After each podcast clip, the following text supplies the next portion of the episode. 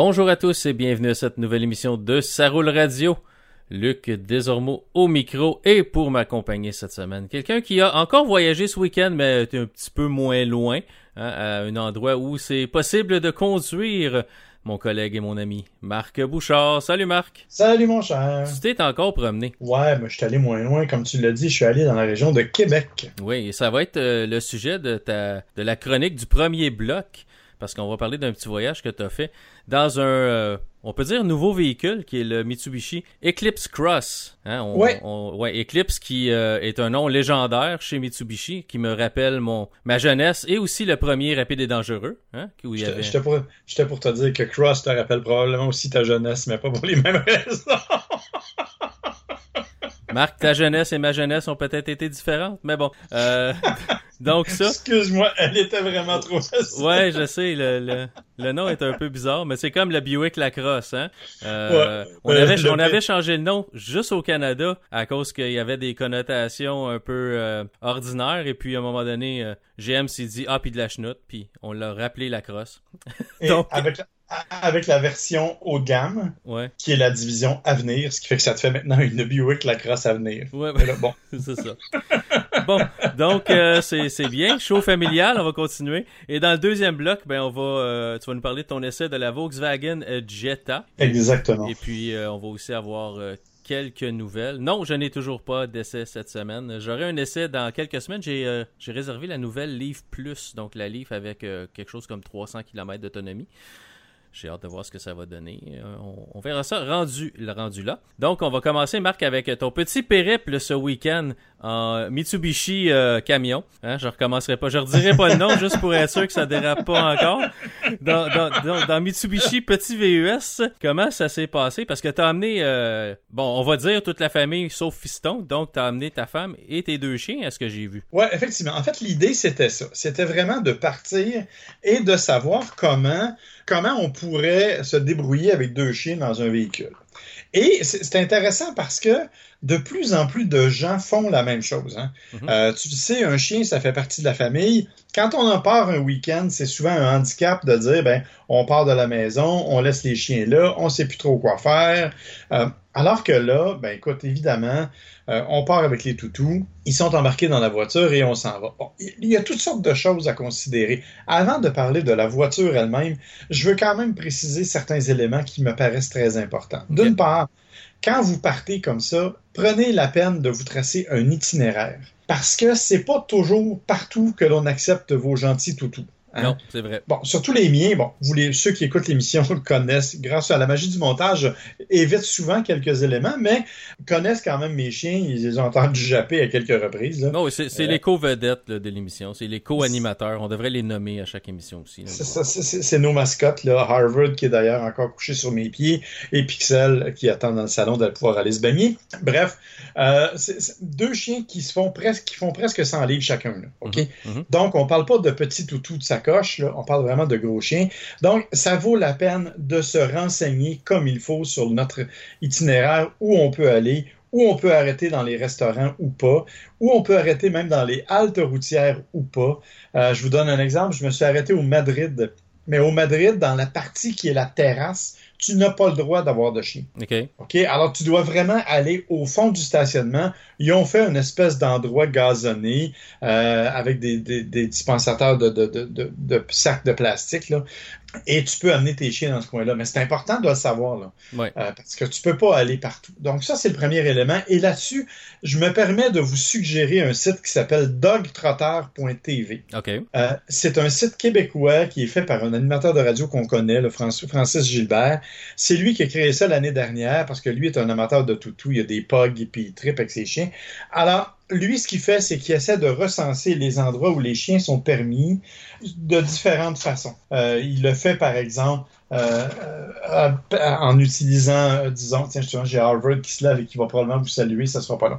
Alors, Euh, il le fait bon, en faisant des cartes interactives, des parcs euh, où on a accès, euh, des, il y a vraiment, c'est vraiment un site qui est fort, fort bien fait. Ça vaut la peine d'être consulté si vous désirez partir en vacances avec vos chiens. C'est un must, un incontournable. Bon, notre co-animateur qui se réveille. Ouais, effectivement. Je suis désolé. Euh, malheureusement, ça fait partie des joies d'être seul à la maison avec les toutous. Je peux pas à la fois les tenir silencieux et faire mon enregistrement. Ouais, je sais. Euh, c'est correct. Donc, ça c'est, ça, c'est un des premiers éléments. Deuxième élément, évidemment, renseignez-vous à l'hôtel. Euh, il y a des hôtels où c'est permis d'aller les, d'amener des chiens, des hôtels où ça n'est pas permis. Moi, je suis allé à l'hôtel musée des Premières Nations dans la région de Wendake, euh, à Québec. Un hôtel, euh, en passant, absolument magnifique, où le service est impeccable. Alors, on nous avait donné une chambre qui est vraiment euh, au rez-de-chaussée, qui donne accès à des sentiers à l'extérieur. Il y a même une rivière en arrière. Bref, euh, ça a vraiment été génial. Le problème, c'est que, bon, mes chiens sont déjà peu.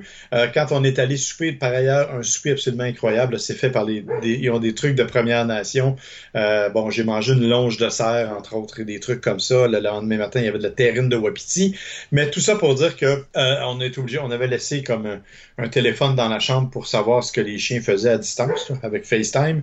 Et on s'est aperçu qu'ils jappaient beaucoup. Donc, on a fini par aller souper dans la chambre parce qu'on voulait pas déranger tous les voisins. Ouais. Alors, ça aussi, ça fait partie des impératifs que vous devez considérer. Autre impératif important, quand vous embarquez dans une voiture, il y a des règles à suivre. Il n'y a pas de loi. Il n'y a pas une loi qui dit vous n'avez pas le droit d'amener un chien. C'est pas vrai. Il y a des lois qui disent vous n'avez pas le droit d'avoir des objets qui vont vous déranger. Et euh, ça, ça veut dire, entre autres, ne pas avoir le chien sur les genoux quand on conduit, c'est pas permis.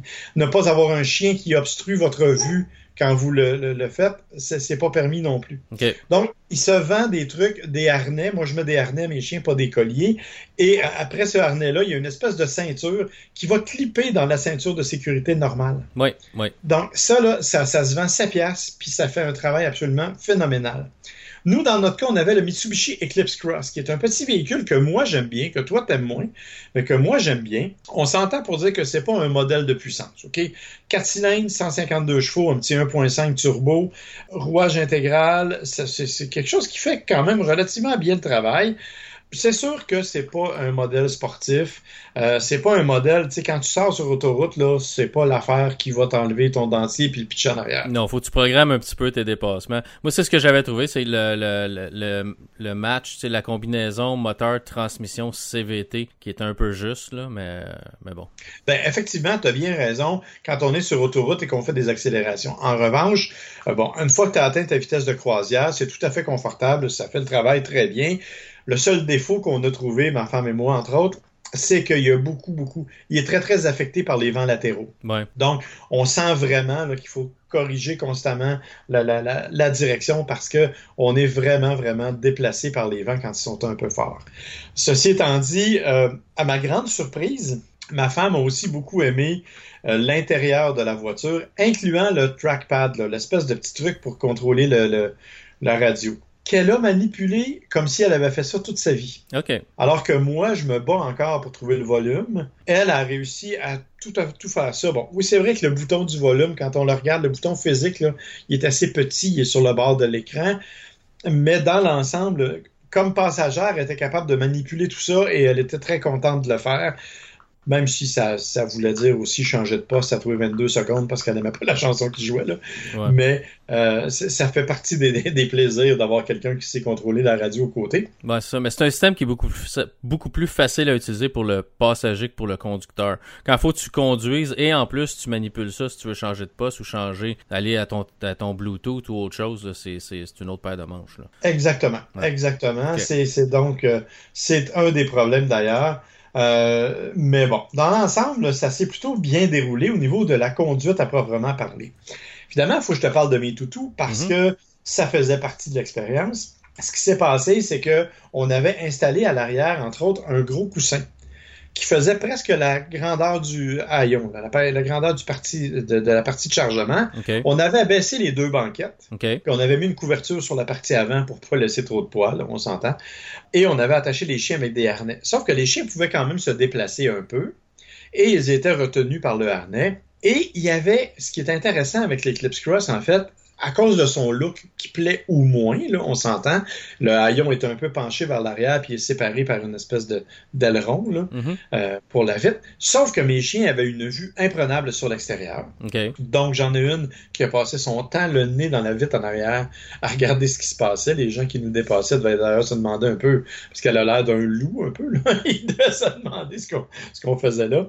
Et euh, les chiens ont été hyper confortables. Le seul défaut, évidemment, c'est que si tu as un chien qui est moindrement de petite taille ou qui a un peu de problème de hanche comme la mienne, ben tu es obligé de les aider à avoir un accès à bord parce qu'une fois les banquettes repliées, si tu es fait passer par le haillon ou par la partie latérale, euh, ça fait un saut quand même assez élevé, là. OK, ouais. C'est là, c'est assez haut en espace. Mais dans l'ensemble, ça s'est super bien fait et euh, le, le, le véhicule vraiment répondait tout à fait aux besoins. Honnêtement, j'ai été même surpris euh, que mes chiens soient aussi confortables. On a fait deux heures de route aller sans problème.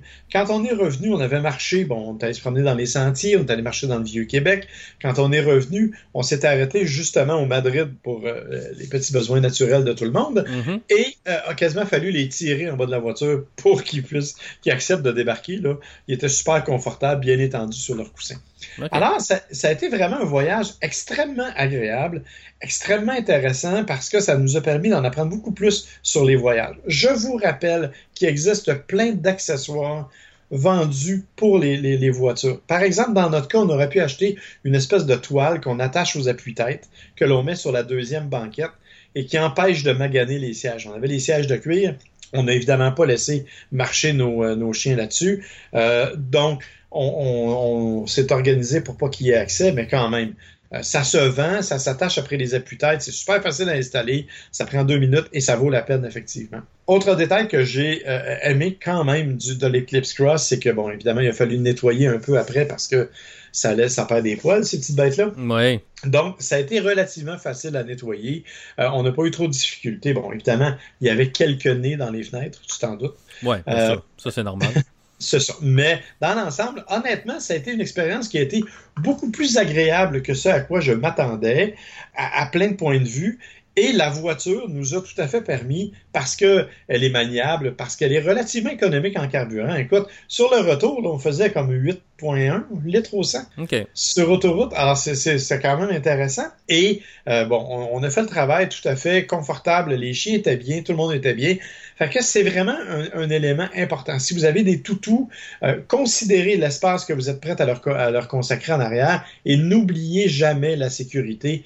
Rappelez-vous qu'à cent kilomètres heure, n'importe quel objet laissé libre dans l'habitacle, si vous freinez, va peser jusqu'à trente fois son poids. Ouais, donc un, un chien de presque cent livres, tu ne veux pas recevoir ça en arrière de la tête. Pour son bien donc, et pour le tien. Écoute, juste, juste euh, à un moment donné, on est, on a pris une sortie parce qu'on a arrêté quelque part et j'ai dû freiner un peu brusquement. Puis ma femme avait le bras entre les deux, tu sais. Et le chien a avancé et est venu se cogner sur son bras. On roulait soixante kilomètres heure, on est passé à quarante, je dirais, là. Mm-hmm. On n'a pas, on, on s'est pas immobilisé complètement.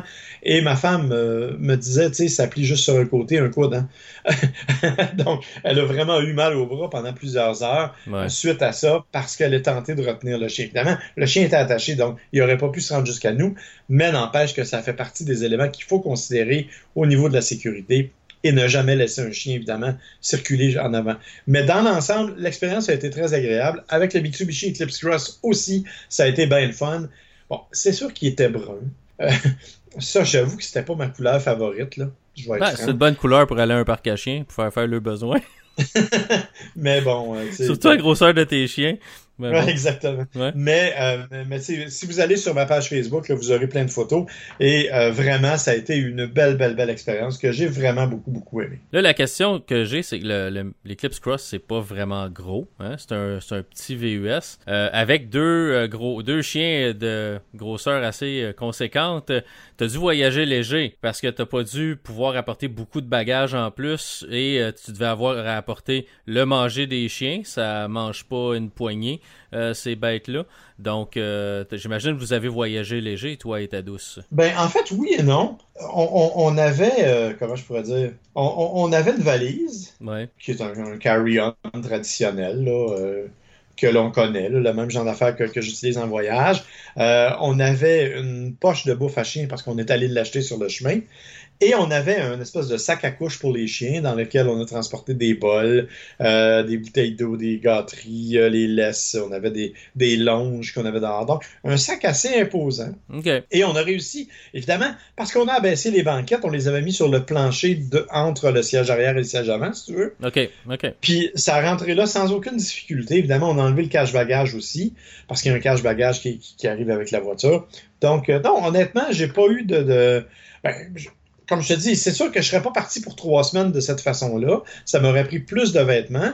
Mais si tel avait été le cas, peut-être que j'aurais tout simplement relevé les sièges arrière, laissé les, si- les chiens soit sur la deuxième banquette, soit carrément dans l'espace, de, dans l'espace cargo, puis j'aurais mis mes bagages ailleurs, puis je me serais débrouillé. Donc. OK, OK. Ça se serait fait quand même. OK, oui, oui, absolument. Parfait. Donc, euh, t'as-tu le prix du, euh, du Eclipse Cross? T'as-tu la gamme de prix? Ben, en fait, l'Eclipse Cross, tu vois, part là, dans, dans sa version, euh, je dirais... Euh, La, la, la, moins, euh, la, la moins équipée, là.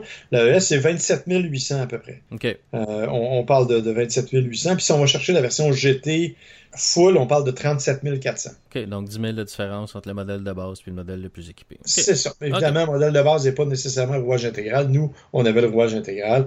Euh, non, il est rouage intégral aussi. Si je m'excuse, je dis n'importe quoi. Alors oui, il est rouage intégral, mais bon, probablement la qualité de finition et tout, là. Mais euh, c'est ça. Alors oui, c'est, il y a à peu près dix mille dollars de différence. Parfait. Donc, Marc, on va faire une petite pause puis on va, on va revenir tout de suite après avec ton essai de la Volkswagen Jetta et des nouvelles. Nous sommes de retour et Marc, c'est l'heure de ton essai de la semaine, la Volkswagen Jetta. Mon essai sans les chiens, mettons. Oui, c'est ça. Ouais, un peu moins de place dans une Jetta quand même. Oui. Euh, j'avoue, honnêtement, que j'avais conduit, moi, la nouvelle Jetta uniquement genre cinquante kilomètres. OK. OK. J'avais pas eu l'occasion vraiment de mettre la main au volant de ce, ce, ce véhicule-là. Et tout le monde n'en disait que du bien. Mais comme je suis d'un naturel plutôt sceptique, j'avais envie d'en savoir davantage. Donc, je me suis arrangé pour avoir le, le, le, le, la voiture pendant une semaine. Et honnêtement, j'ai été agréablement surpris. Oui. C'est un véhicule qui est vraiment le fun, qui est bien fait. Euh, petit moteur, euh, quatre cylindres un virgule quatre, cent quarante-sept chevaux, turbo, avec une boîte automatique huit rapports. Euh, un, un véhicule qui, ma foi, se comporte de façon très agréable, qui a réussi à conserver une partie du plaisir de conduite allemand que l'on connaît déjà, mmh, mmh. Euh, et qui est aussi agréable, qui rend ces véhicules-là aussi agréables. Donc, franchement, euh, ça, c'est une bonne nouvelle. Euh, j'ai, j'ai vraiment beaucoup aimé mon, mon expérience. Évidemment, tout le reste, écoute, qu'est-ce qu'il y a de plus à dire? Tu sais, tu as conduit des Volkswagen. Oui. On est dans Volkswagen. Ça ne change pas grand-chose à ce niveau-là. On est vraiment dans le... le ce qui ressemble le, le plus à, à, à une Volks. Là. c'est, ouais, comme... c'est un peu drabe à l'intérieur, mais le reste est mais, mais tout de même confortable. Euh... Confortable, bien équipé. Euh, pas de volant euh, chauffant. Non, effectivement. Pas de volant chauffant. C'est quelque chose que je ne comprends pas chez Volkswagen. T'as, t'as, t'as plein d'équipements, mais le volant chauffant, nine. N'a pas. Ouais, mais toi, t'es un maniaque du volant chauffant. Moi, j'y pense jamais. OK. Moi, j'aime ça pour l'hiver. C'est sûr, à ce temps-ci de l'année, c'est comme bof, là. Mais, tu sais, l'hiver, je trouve ça agréable. Mais... Comme je te dis, moi, j'ai jamais, jamais pensé. Mais, hey, la plupart du temps, là, mm-hmm. j'oublie à part ça. OK. Tu sais, puis euh, j'ai eu un. À un moment donné, j'ai conduisais le, un, un Porsche.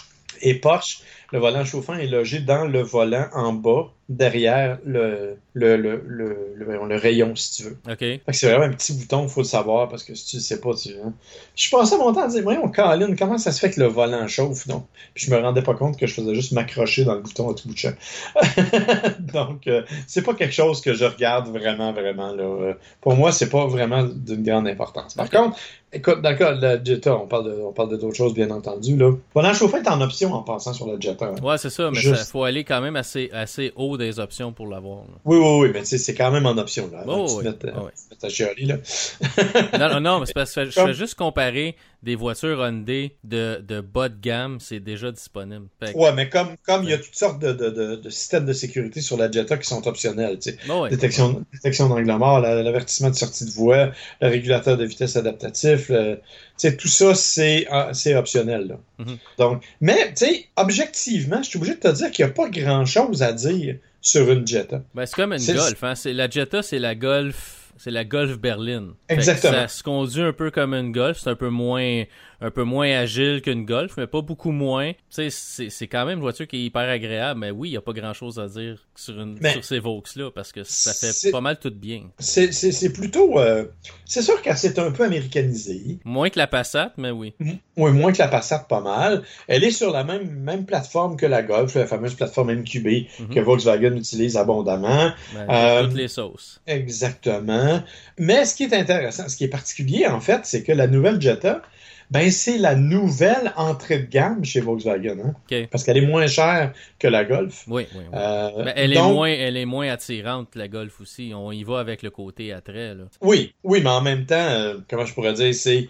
Euh, c'est, c'est tu sais, avant ça, c'était autre chose. Ouais. Avant ça, la Jetta, c'était comme un, pas un intermédiaire, mais tu comprends, c'était au-dessus du, de, de la Golf, ce qui n'est plus le cas. Ouais. Euh, comme elle n'est pas sportive, alors que la Golf a regardé quand même un côté plus sport, mm-hmm. elle a une direction qui est correcte, qui, qui se comporte bien. Tu sais, c'est, c'est un subtil mélange, en fait, entre l'Amérique et l'Allemagne, mm-hmm. je te dirais. Ouais. Fait que, honnêtement, moi, j'ai peu, peu de choses à dire. Euh, une voiture qui est économique, une voiture qui est agréable, une voiture qui est confortable, Euh, une voiture qui se vend entre vingt et trente mille dollars ou à peu près, là, euh, dans, dans sa version euh, comme ça, sans option. Évidemment, quand tu rajoutes les options, ben là, on, on, va, euh, on va très, très haut. Ça monte assez vite. Ouais. Consommation à peu près sept litres au cent, sept virgule deux, sept virgule trois, ouais. euh, ce qui est excellent, ce qui est vraiment bon pour ce genre d'affaires-là. Beaucoup d'espace à l'intérieur. Ça, c'est ce qui, moi, m'a frappé le plus. Euh, Fiston n'a même pas trouvé le moyen de chialer malgré ses grandes cannes. Euh, donc, c'était vraiment agréable de ce point de vue-là. Donc, c'est, c'est quelque chose de, de, de, d'intéressant. Alors, honnêtement, peu de choses à dire sur la Volkswagen Golf, euh, pas Golf, Jetta, à l'exception du fait, justement, qu'elle est plus américaine. Donc, si vous cherchez vraiment une Allemande plus sportive, tournez-vous vers autre chose, parce que la, la, la Jetta n'est pas sportive. Mais si vous cherchez un excellent rapport qualité-prix, beaucoup d'espace, une conduite somme toute agréable, euh, un bon confort... Ben, vous vous tournez vers une Jetta et vous ne vous trompez pas. Euh, c'est un véhicule qui est vraiment, qui, qui a vraiment pas mal de qualité à ce niveau-là. Là. Ouais, puis on a retravaillé l'intérieur aussi, ce qui a fait du bien. On a beaucoup de cadrans ouais. numériques maintenant au lieu des cadrans euh, mécaniques. Ça, c'est, c'est beaucoup plus joli comme, ben, euh, comme finition. Là. Ne serait-ce que le grand écran, là, ouais. qui est beaucoup plus facile euh, à, à faire. Euh, tu sais, là... Donc, elle va beaucoup plus facile à consulter puis à travailler. Euh, donc, tu sais, dans l'ensemble, là, c'est, c'est un bon choix, un bon véhicule. Non, c'est pas aussi sportif que, euh, que, que qu'on aurait voulu l'espérer pour la Golf, mais bon. Regarde, c'est pas ça qu'on cherche quand on achète une Jetta. Ce qu'on veut, c'est un espace. Si on veut la version sportive, on va se tourner vers la G L I. Oui, ouais, c'est ça, hein, qui est un peu l'équivalent de la G T I pour la Jetta. Là. Effectivement. Genre... C'est aussi... Okay. Exactement, c'est tout à fait ça. OK, ben c'est bon. Non, c'est, c'est ça, c'est un véhicule qui est sans histoire, comme on pourrait dire. Ça, ça fait tout normalement assez bien, c'est confortable. Même le coffre est quand même assez grand pour la grosseur de la voiture. Effectivement, non, c'est comme je te dis, c'est, c'est un beau passe-partout, je te dirais, ouais. pour à peu près tout. Ouais. C'est, c'est drôle parce que la Jetta, il n'y a pas si longtemps, encore au Québec, était une des voitures préférées. On en voyait partout. Là. Puis, ouais. je, je connaissais des gens quand j'étais plus jeune là, que s'acheter une Volkswagen Jetta, c'était, c'était presque comme s'acheter une Porsche. Là. C'était vraiment comme le rêve de la personne. Puis, ah, j'aimerais ça avoir une Jetta. Puis, puis aujourd'hui, c'est comme, bah, c'est, c'est, c'est, c'est abordable. C'est quand même.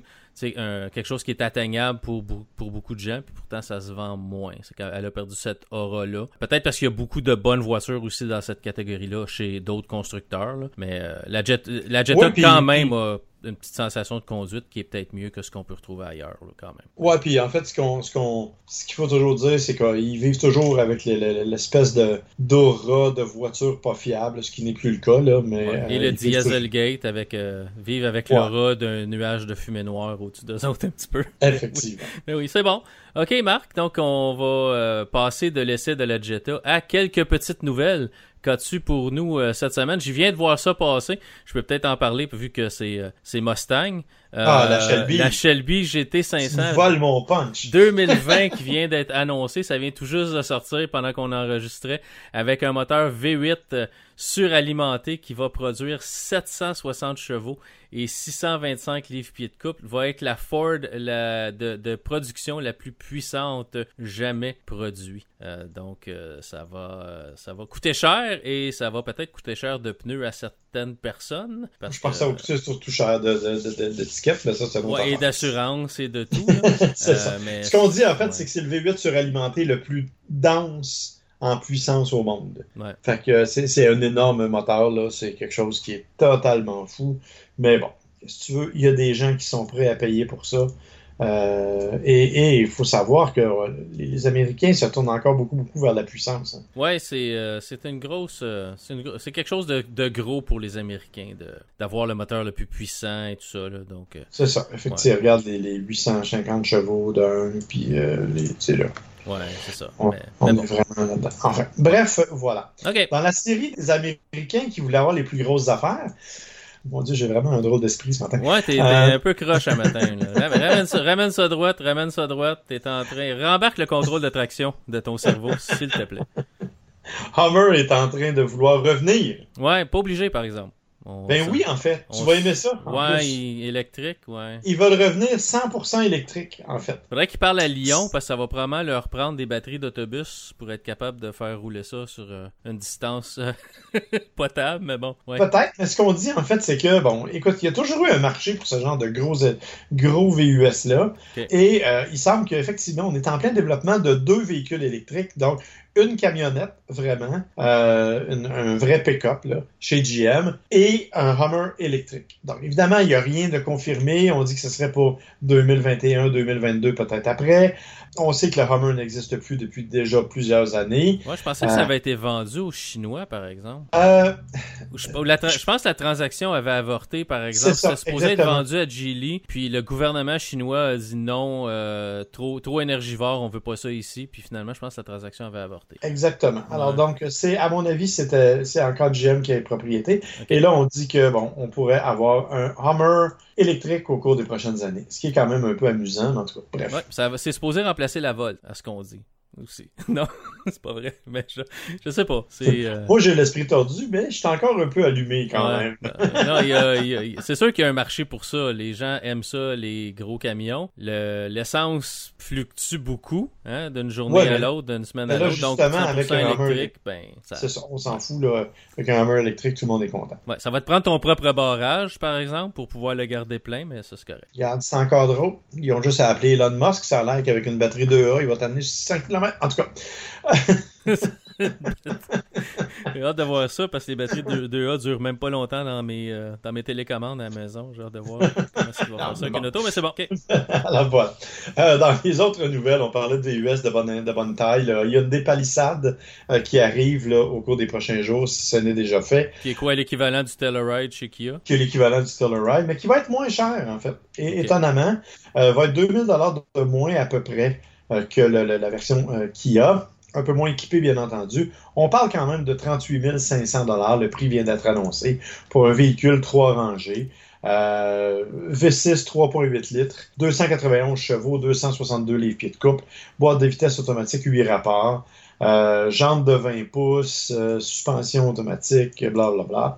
Et euh, avec euh, rouage intégral, bien sûr, qui est le, le fameux euh, H-Track qui vient avec Hyundai, avec différents modes de conduite. Bref, euh, un véhicule qui s'annonce pour être extrêmement intéressant euh, et qui sera donc euh, possible euh, à partir de trente-huit mille cinq cents dollars pour la version deux roues motrices, huit passagers, mais tu pourras aller jusqu'à la version Ultimate qui est la plus importante avec sept passagers, quatre roues motrices, mais pour cinquante-trois mille neuf cent quatre-vingt-dix-neuf beaux dollars. Il faut être, faut être décidé. Hein? Oui, il faut être décidé. C'est bon. Euh, dans la série, euh, rapidement, parce que là, le, le temps passe et on dit des niaiseries, mais on dit des affaires sérieuses aussi. Ça nous arrive. Occasionnellement. Ouais. Euh, Vincentric, c'est une firme canadienne qui évalue là, en fait, les coûts de possession de véhicules. Ce qu'ils font, en fait, c'est qu'ils calculent, ils calculent tout. Euh, ils calculent, euh, par exemple, la dépréciation, les taxes, Euh, les frais, le financement, les coûts d'essence, les coûts d'assurance, les coûts d'entretien, euh, les, les autres coûts qui y sont reliés et le coût moyen de réparation. Et en utilisant des modèles statistiques qui sont capables de dire quel véhicule a la meilleure valeur proportionnellement dans leur catégorie. Euh, je vous invite à aller voir sur le site de vincentric point com parce que c'est assez long. Évidemment, vous comprendrez que pour toutes les catégories, on a nommé des, des voitures gagnantes. Il y a des compagnies qui s'en sortent très bien. Toyota, Lexus, entre autres, remporte la palme au côté du, du côté des petits V U S, des, v, des grands V U S de luxe, au niveau de, euh, des petites hatchbacks compacts, au niveau des, des, des, des intermédiaires. Bref, ils sont très présents. Les cinq grands gagnants, si tu veux, là, ben, oui, cinq. Il y a Mazda qui gagne au niveau des voitures passagers, notamment avec la Mazda trois, la C X trois et la M X cinq. Okay. Il y a Toyota qui remporte plusieurs catégories, tout comme Lexus d'ailleurs. Et il y a Ford qui remporte avec euh, la, euh, les, les camions. Ils remportent dans trois catégories, F cent cinquante, F deux cent cinquante, F trois cent cinquante, parce qu'on dit que ce sont des véhicules qui ont le... les plus beaux coûts d'assurance et les plus beaux coûts d'entretien et de maintenance dans okay. leur catégorie. Donc, c'est okay. quand même intéressant. Ouais. Et le cinquième, c'est Audi, qui gagne dans la, deux, pour, dans la catégorie des voitures de luxe, évidemment, pour la deuxième année, euh, parce qu'ils ont gagné avec la A trois, la A quatre, la A cinq, la A six et la A sept, imagine. Oh, euh, toutes les A. Ouais, fait que donc, c'est... Donc, je vous invite à aller voir ça sur le site de vincentric point com. Vous avez la liste complète des véhicules et quand vous cliquez dessus, on vous explique exactement pourquoi. À ma grande surprise, je dois le dire, Mitsubishi l'a emporté avec sa Mirage G quatre dans la catégorie des sous-compacts comme étant la meilleure valeur au Canada parce qu'ils ont la meilleure économie de carburant, évidemment, pour un véhicule de cette taille. Ouais, OK. On, on repassera pour le reste, mais oui. Il y a des gens, ça leur prend un véhicule pas cher, puis ils font pas nécessairement beaucoup de, de kilométrage. C'est un véhicule parfait. Ça et la Nissan Micra, là. Ça, ça, ça. Fait, ça fait le travail, ça t'amène du point A au point B. Souvent, au lieu d'acheter une voiture usagée, tu achètes une voiture comme ça pas chère, tu te ramasses avec une garantie euh, pendant un certain nombre d'années. Au moins, tu es assuré d'avoir du service, des choses comme ça. Fait que c'est quand même pas si pire. Effectivement. Ah, voilà, mon cher, qui met fin à notre émission pour aujourd'hui. Super. Donc, euh, Marc, si les gens veulent te rejoindre, comment font-ils cela? Facebook, c'est la meilleure façon. Vous, si vous allez voir, vous allez d'ailleurs voir mes chiens dans la voiture dont on a parlé aujourd'hui. Vous allez aussi voir la bûche sur laquelle j'ai mangé dans ma chambre d'hôtel. Mais Facebook, donc, sous le nom de Marc Bouchard. Instagram, sous Bouchard souligné Marc. Et Twitter, Marc souligné Bouchard. Ainsi que, bien entendu, notre adresse courriel commune qui est à info arobase ça roule radio point com. Exact. Et toi? Sur Twitter, Ascalazormo. Sur Facebook, Luc Desormeaux.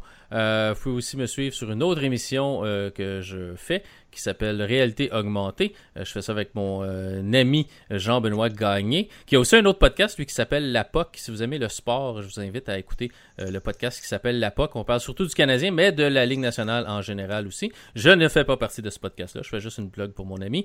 Et puis, euh, donc, sur Réalité Augmentée, on parle de jeux vidéo, de technologie et de films. Donc, euh, si, vous voulez, si vous aimez ces sujets, je vous invite à aller nous écouter là aussi.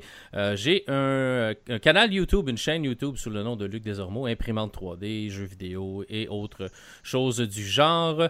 Et euh, si vous voulez écouter l'émission, bien, vous pouvez le faire à travers Spotify, Google Play et euh, iTunes ou sur les radios web, radio, euh, sport radio point c a et Radio Média Plus. Hein? Ça fait juste comme deux ans que je dis ça à toutes ouais. les semaines, puis finalement, je suis en train de m'en faire genre encore.